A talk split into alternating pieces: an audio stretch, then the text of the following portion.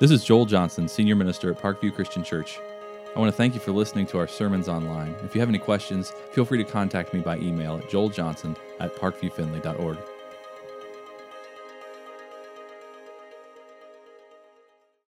This last week, my wife and I were driving to a place we'd never been before. She had the map up on her phone. It was on the little screen on our dash, just wonderful technology and things that I need. She always gives me a hard time about my sense of direction.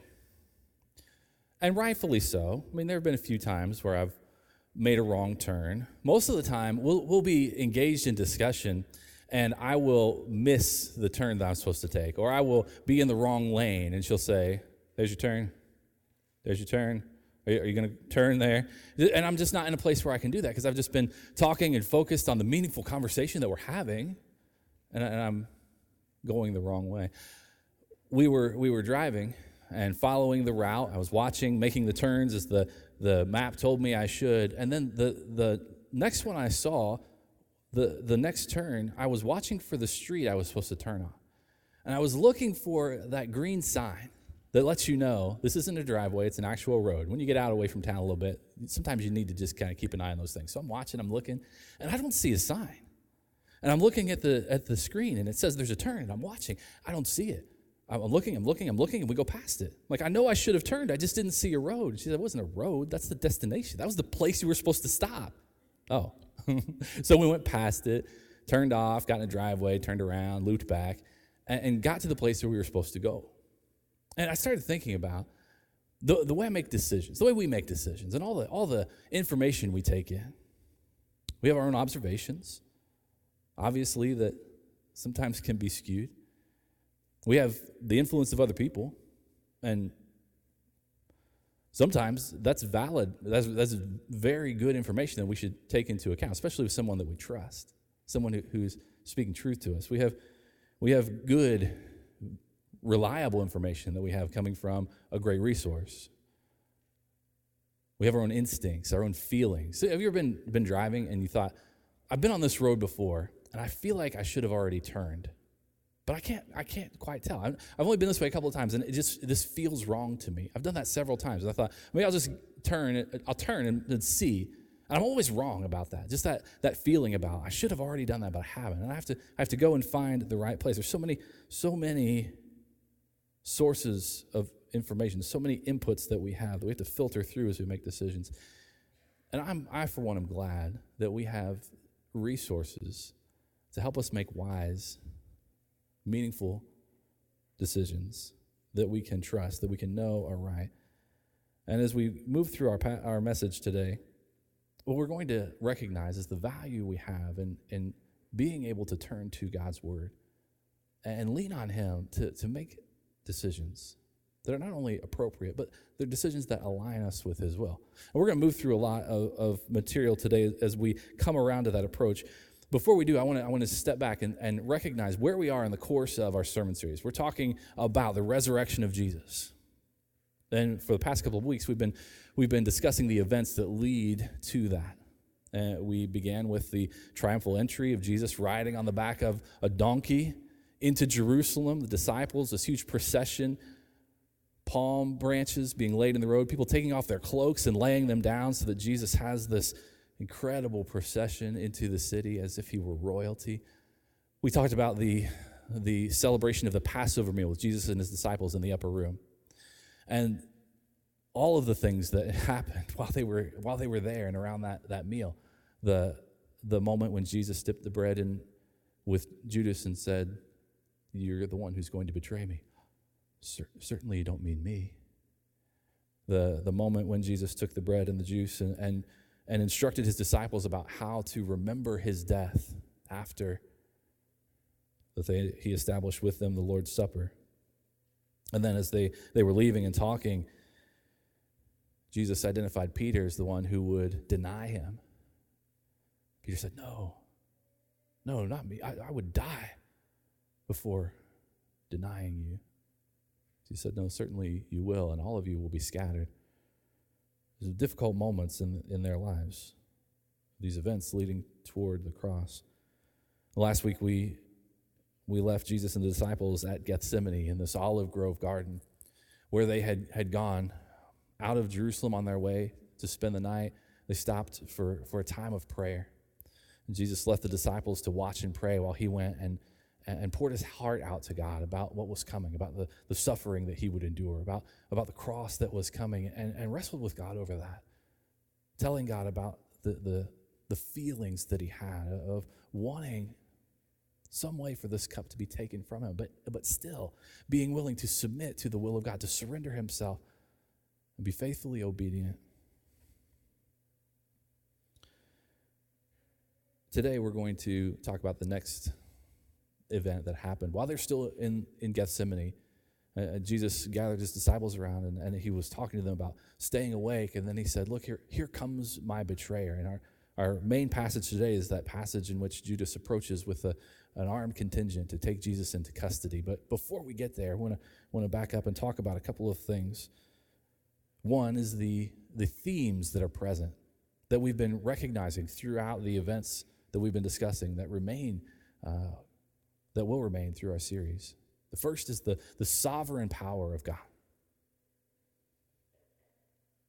The idea that, that God's will is being done through all of these events. And that's a difficult thing for me to, to wrap my mind around. I'll be honest. This, this, is, a, this is a difficult theme for me. And, and I know, I know the right answer, but, but I struggle with this idea that, that it's God's will that leads Jesus to the cross. He's doing it for me and for you. The, the, the, sacrifice of Jesus will bring about our salvation, and yet the, the horror of the cross the suffering that Christ will endure. It's a part of God's will. That, that Judas would betray Jesus, that, that the disciples w- would live through these events with Jesus, all of the things that are going to take place. And I know it's happening to fulfill prophecy, to fulfill scripture, to bring about salvation through Jesus Christ. And it requires faithful obedience. It requires each of them to submit to God's will. And we see that God is using these events for his glory and also for our good. Second theme we, we have seen is the willingness of Jesus to head toward the cross. Now, each of the events show us different aspects of that willingness. In, in some cases, he's very resolutely moving toward Jerusalem, knowing the cross is waiting. Other moments, like in Gethsemane, where he, he, he recognized the, almost reluctance, the, the, the dread of, of knowing what was in store for him and asking for uh, another, any way that this cup could be taken from him, and, and ultimately submitting to God's will. He was purposeful in, in his, the decisions that he made to be faithfully obedient to the will of God. The third thing that we notice is the, the, the opposing images of the identity of Jesus as the Son of God and Messiah. He was welcomed into Jerusalem like a king. And then he'll be humiliated and led toward the cross. The, the people of Israel are looking for this Messiah to come, believing that he's going to come in power and deliver them to prominence above the other nations around them, to overthrow the, the Roman rule and, and elevate them. And yet, Jesus came to lay down his life in humility, out of love. And it, it's, a, it's a very contrasting view of the identity of Jesus, and yet we see how he is the fulfillment of all of these things, fulfilling the will of God, especially. Where I want to start today is not with the moment when Judas walks into the garden, but back. The beginning of Matthew chapter 26, to understand how this event started to come about to, to begin to understand the, the motivation of the, the chief priests, of the, the religious leaders of, of the Jewish people who were bringing about the death of Jesus. We're going to look in chapter 26, verses 1 through 5. If you have a Bible and you want to read with me, please open it up. The words will be on the screen uh, behind me. And if you want to use a phone or tablet uh, with the YouVersion app, you can open up the app, search under events for Parkview Findlay, and find scripture and sermon notes there in the YouVersion app as well. Here's what we read in Matthew. When Jesus had finished saying all these things, he said to his disciples, As you know, the Passover is two days away, and the Son of Man will be handed over to be crucified. Then the chief priests and the elders of the people assembled in the palace of the high priest, whose name was Caiaphas, and they schemed to arrest Jesus secretly and kill him. But not during the festival, they said, or there may be a riot among the people. Now, there's a plan in place. Caiaphas, the other religious leaders, they, they recognize that Jesus is a threat, and they're, they're trying to remove that threat. But this, this isn't something that, that has just come up for them. They've been planning this and plotting this for quite some time because they have been painfully aware of the attention of the people, being drawn by Jesus, of the allegiance of the people shifting toward Him. They've watched Jesus care for people. They've watched Jesus miraculously heal people. They've watched Jesus perform things that they cannot explain, and they are compelled by his presence. They're in awe of who he is. And the people of Israel, who should be looking to these religious leaders, are now turning to Jesus. And they recognized how dangerous this is for their position. The book of John, chapter 11, they had this discussion. What are we accomplishing? They asked. Here's this man performing many signs. If we let him go on like this, everyone will believe in him, and then the Romans will come and take away both our temple and our nation. Then one of them, named Caiaphas, who was high priest that year, spoke up You know nothing at all. You do not realize that it is better for you that one man die for the people than that the whole nation perish. He didn't say this on his own, but as the high priest that year, he prophesied that Jesus would die for the Jewish nation, and not only for that nation, but also for the scattered children of God, to bring them together and make them one. So from that day on, they plotted to take his life. This plotting and scheming has been going on. The, the Jewish leaders were, were planning to take the life of Jesus, working for quite some time to figure out how they knew what they wanted to do, they weren't quite sure how they, they could accomplish it. And part of the, the difficulty they were having in making this decision is the fear they had of two groups in particular. First was the Romans, second was the people. Now, the, the Roman government ruled this entire region, they had complete authority. And yet, the Romans allowed the people of Israel a certain level of autonomy within their rule. They recognized this religious group. They recognized that they had their own set of laws that were passed down from God to Moses. They recognized that they had their own court at the Sanhedrin where they rendered verdicts, where they passed judgment, where they issued consequences, sometimes even a death penalty. And the Romans allowed that to happen. The Romans cared about, about peace in their empire. And they were willing to make some concessions to allow some freedom within their rule. But if the peace was disturbed, then there would be problems. And so the attention of the religious leaders was also on the people that they depended on to keep the peace. Now, first, they were worried that if, if the people shifted their allegiance entirely to Jesus, that they would no longer look to that ruling body at the Sanhedrin for authority. They would no longer have power over the people, and that the Romans would recognize that change and take away their, their, their people and their, their palace, their temple.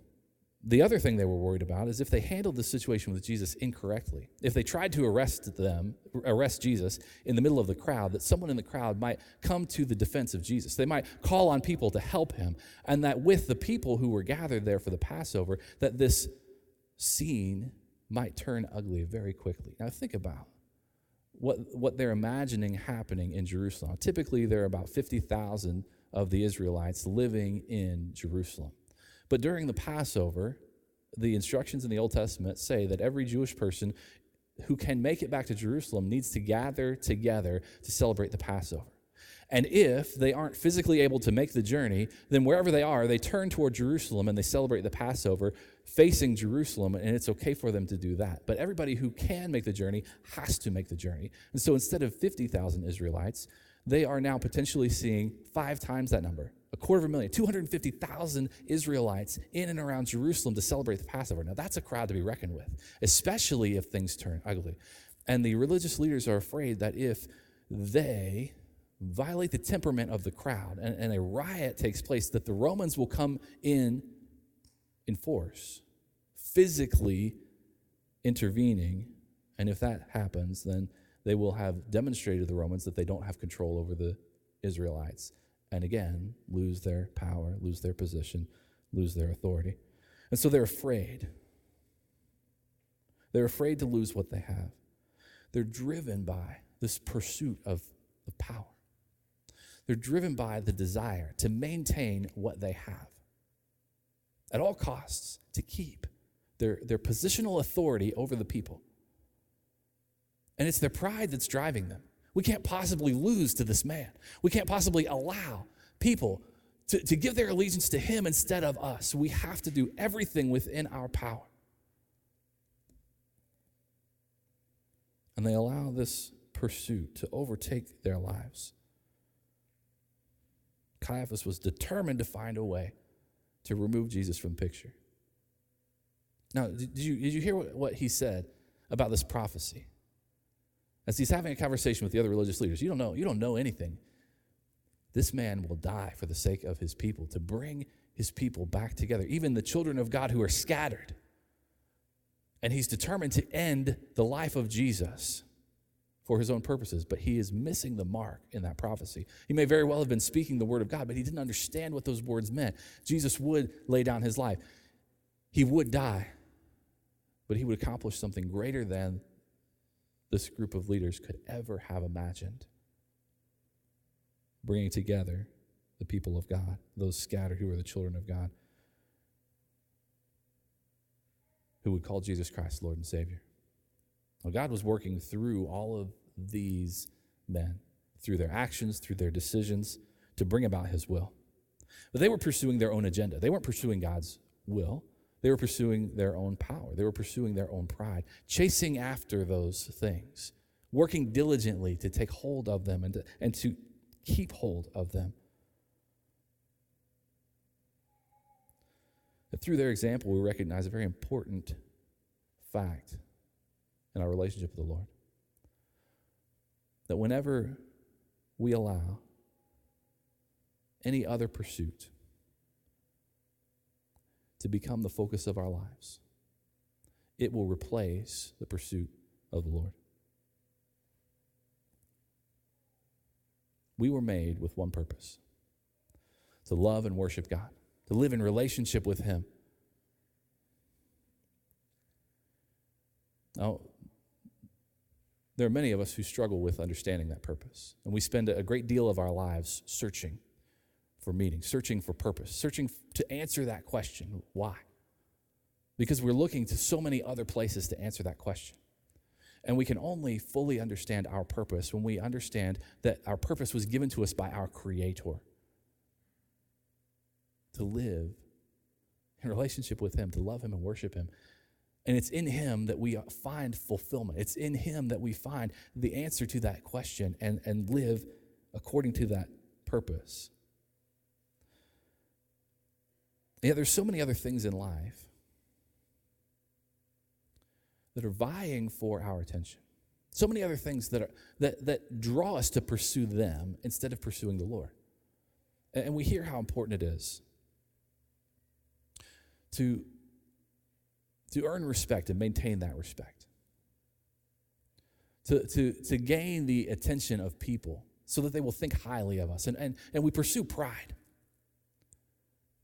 because our, our, our name is important, our word is important, and we want other people to think highly of us. And we live to, to build ourselves up and maintain the image that we are, are respectable, that we deserve a certain level of respect. And, and as we're pursuing that, we allow that pursuit to replace the pursuit of Jesus, our Lord.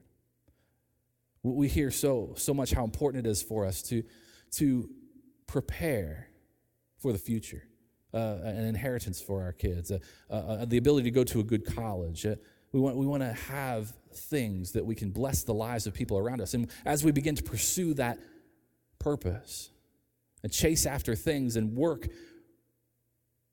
we find ourselves replacing the pursuit of Christ with the pursuit of, of something that really is beneficial, especially when we think in terms of the future of our family, but it's not supposed to be the purpose of our lives. Sometimes we chase after relationships and we pursue people and we make decisions that we think will, will please them, that will, that will draw us closer to them. And all the while, we find ourselves drifting farther and farther away from the Lord. As we pursue any other thing in this world, we find ourselves replacing the pursuit of the Lord that should be our primary purpose. And when we find ourselves there, when we, when we realize that we've given our lives to the pursuit of something else, the, the most important decision that we can make is to begin actively pursuing the Lord, it is to, to turn our attention back to Christ and work to develop that relationship with Him again as we wholeheartedly give ourselves to the pursuit, as we wholeheartedly invest our time and attention and energy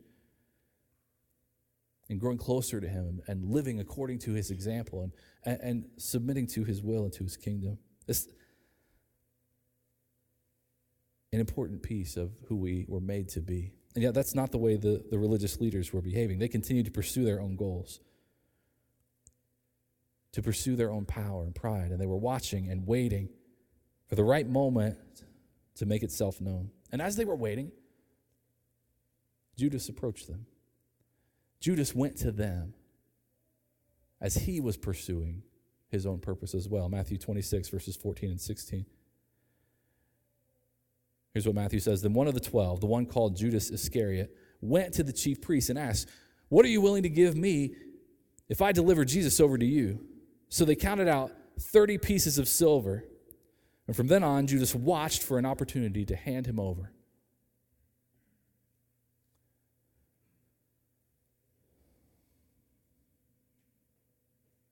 Matthew's clear in his writing about who, Je- who Judas is. Judas is one of the 12, he's one of their own. And yet, he's willing to betray Jesus.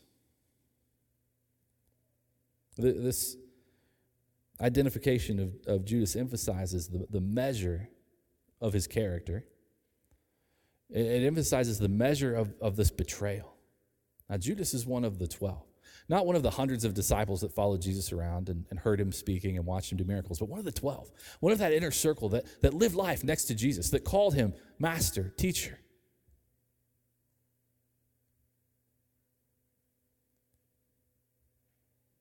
And as he pursued greed, as he pursued wealth, as he pursued gain, he was willing to betray Jesus. Now, remember, the religious leaders were planning to wait until after the Passover had been celebrated so that the crowd would dissipate, people would go back to their homes, so that it wouldn't be as big a deal when they went to arrest Jesus. They were waiting for that moment. But when Judas came to them, it sped up the process, it, it, it moved their plan ahead of schedule. And while they were waiting for an opportunity, Judas presented that opportunity. How much will you give me if I deliver him to you? And I want you to focus on verse 16. From then on, Judas watched for an opportunity to hand him over. That's what temptation does to us.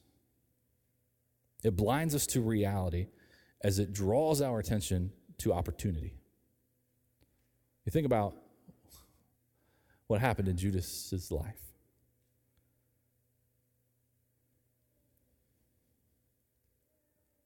A man who was as close to Jesus as the 12 were, closer than any other person around.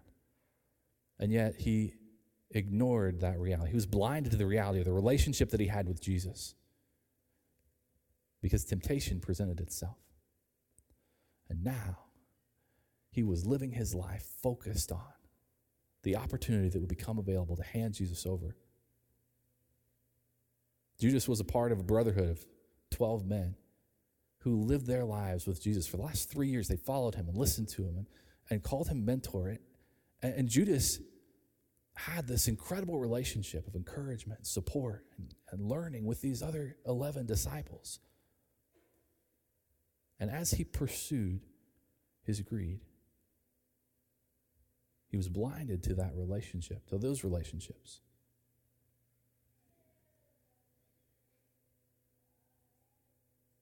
Temptation blinded him to reality.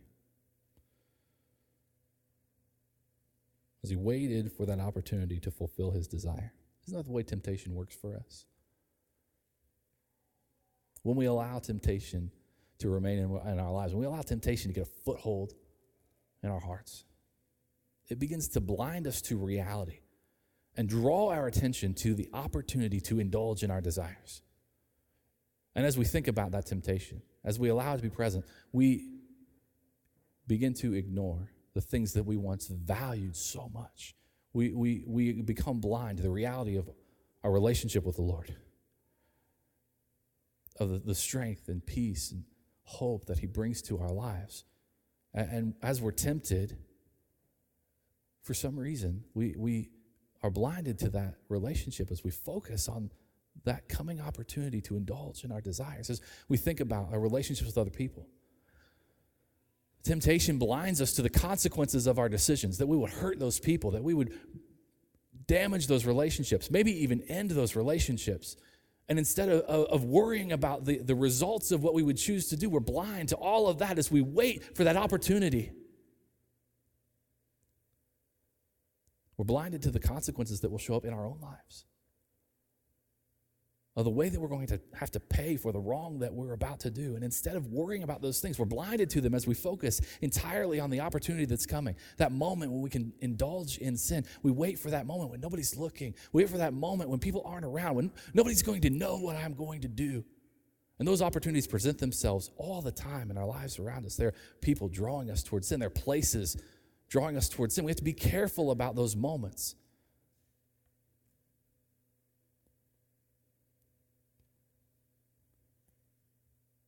Recognize the weight of temptation that's present. Instead of becoming blinded to reality, we need to be reminded of the example of Jesus, of holding fast to the truth. And allowing the Lord to draw our eyes back to Him. You think about the example we have of Jesus in Gethsemane, when he was tempted again by that idea of allowing the cup to pass from him, of not going through with the, suffering that he would have to endure. And, and even as he had those thoughts, even as he, he made them known to God, he said, Not my will, but yours be done. And he stood against that temptation. He was faithful and obedient and submitted to the will of God. Judas provides us with an entirely different perspective of what it is to be drawn by that temptation, to ignore reality, to be blinded to reality, and to take the opportunity. And, and we see the, the dire consequences that are present in his life and reminded of, of how important it is for us to draw on the strength of the Lord, to lean on His word, and to choose to be faithfully obedient and surrender and submit to His will. The next passage is the, the, the focus of our sermon, the, the moment when Judas arrived as Jesus was in Gethsemane talking with his disciples after he had gone to pray and came back and found them sleeping. he said, Get up. Here comes our, here comes my betrayer. In verse 47 of Matthew 26, while he was still speaking, Judas, one of the twelve, arrived. With him was a large crowd armed with swords and clubs, sent from the chief priests and the elders of the people. Now the betrayer had arranged a signal with them. The one I kiss is the man. Arrest him. Going at once to Jesus, Judas said, Greetings, Rabbi, and kissed him. Jesus replied, Do what you came for, friend. Then the men stepped forward, seized Jesus, and arrested him. With that, one of Jesus' companions reached for his sword, drew it, and struck the servant of the high priest, cutting off his ear. Put your sword back in its place, Jesus said to him. For all who draw the sword will die by the sword. Do you not think I, can, I cannot call on my Father? And he will at once put at my disposal more than 12 legions of angels. But how then will the scriptures be fulfilled that say it must happen this way? In that hour, Jesus said to the crowd, Am I leading a rebellion that you have come out with swords and clubs to capture me? Every day I sat in the temple courts teaching. You didn't arrest me. But this has all taken place that the writings of the prophets might be fulfilled. Then all the disciples deserted him and fled.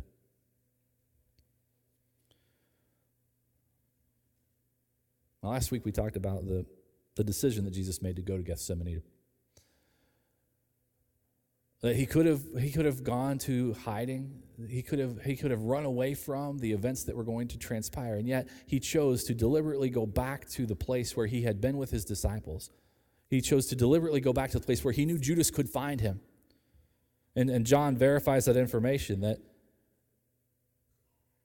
Judas knew the place because Jesus had often met there with his disciples. And so Judas brought this group the detachment of soldiers, some officials from the chief priests and the Pharisees. They were carrying torches, lanterns, and weapons.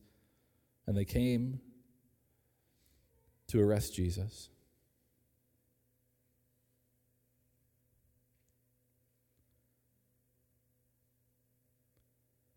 And as they came,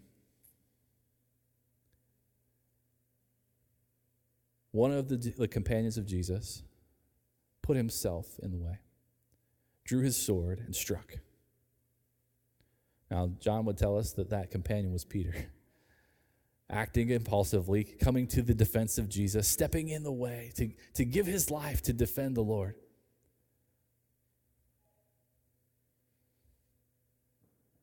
And Jesus said, Put your sword away. And he touched the the head of the person who had lost his ear and healed him. Notice the demeanor of Jesus as he's being arrested. He calmly spoke to Judas Do what you came for, friend. He calmly corrected Peter Put your sword away. Don't you know that I could call on the power of heaven to defend me? But that's not the way this was supposed to happen. That's not the, the will of God for these events. And he called on Peter to submit to the will of God so that they could align their lives with God's purpose, so they could align their lives with God's will. As much as we struggle to know the, the will of God, what we find through this example is that obedience to the Word of God aligns us with His will. As much as we struggle with that thought, as much as we, we, we labor over that idea of how we can discover God's will for us, what we find is that if we're simply obedient to the Word of God, we will align ourselves with His will. And that's what Jesus called Peter to do to listen to the words that He spoke. Put your sword away. So that Peter could align with God's will for the events that were transpiring. Now, Peter didn't seem to understand the ramifications of what he was doing. I mean, obviously, his instinct, his impulse was to defend Jesus. But if he had been successful, then what? Jesus was still going to have to die. It was God's will for him to lay his life down on the cross. And while Peter didn't understand the purpose, he obeyed and he put his sword away. And as he did so, through his obedience, he came into alignment with God's will. That's an important lesson for us to think about because of the, the way in which we make decisions, the, all of the different kinds of input that we have, that we allow to, to, to inform us in our decision making. If we want to align ourselves with the will of God, the first thing we need to do is to obey the word of God so that we can come into alignment with his will. Now, there are times when obeying God's word is going to be counterintuitive. It's going to go against what we, what we think we need to do, just like Peter drawing his sword. We're, we're going to have those moments where our instincts tell us, I should, I should seek self preservation in this moment. I, could, I should seek to, to defend my honor, and my character. I should, I should behave in this way. And yet, when we read from God's word, we discover that, that there are moments in life that, in order to be faithful and obedient to his word, we have to act against our instincts. and humble ourselves and hold our tongues so that we can align ourselves with God's will.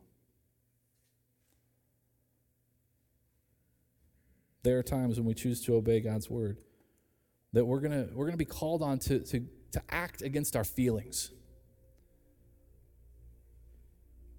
And we might be feeling like, something is, a, is the right decision. We might, we might go to a particular place or come to a decision and feel like this is, this is right. Feel like you, you get that, that, that sense when you're, you're doing a certain thing and it just feels right. That, that, that sensation cannot always be trusted.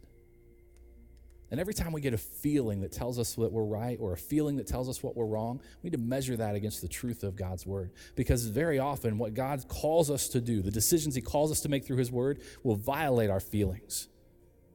There'll be hard decisions that we have to make. They're not going to feel good at all.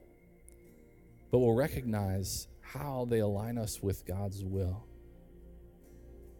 because they're productive. And sometimes we grow most significantly through pain. And that's not a feeling that we pursue. But sometimes it's where God calls us. There are times when, in order to obey God's word, we're going to have to, to act against our observations. Now, I see what I see, and I know that to be true. And yet, I, I can't always trust the things that I see. I can't always trust the things that I read. I can't always trust my senses. And in order to be obedient to God, in order to align with His will, I have to choose to trust His word over and above. There will be times when we want to obey God's word, and we'll find ourselves acting in a way that, that, that deviates from the, the way everybody else is making decisions. And we'll have to choose very distinctively not to be shaped by the same mold of culture. Not to go with the flow of society, not to trust the decisions that the people around us are making, but instead, in order to, to follow what God's word tells us to do, we're going to have to stand apart in that painfully awkward aloneness of choosing what other people aren't of people looking and pointing and wondering, why, what, why are you doing what you're doing? It was because I'm basing my decisions off what the Word of God tells me. And we'll find that as we do that, as we, as we allow God's Word to guide us, as we allow it to be our directional input, that, that we will be choosing to serve God and His kingdom instead of working for our own gain. We will be submitting to the will of God instead of protecting our own interests. We'll be choosing to care for other people in a way that might even be detrimental. But it's what God's calling us to do. And that's what it means for us to wholeheartedly pursue Christ with our lives. That we would take every moment, every opportunity to live for Him, even when other people don't understand what we're doing. That we would choose to surrender all of who we are toward that pursuit as we align with God's will.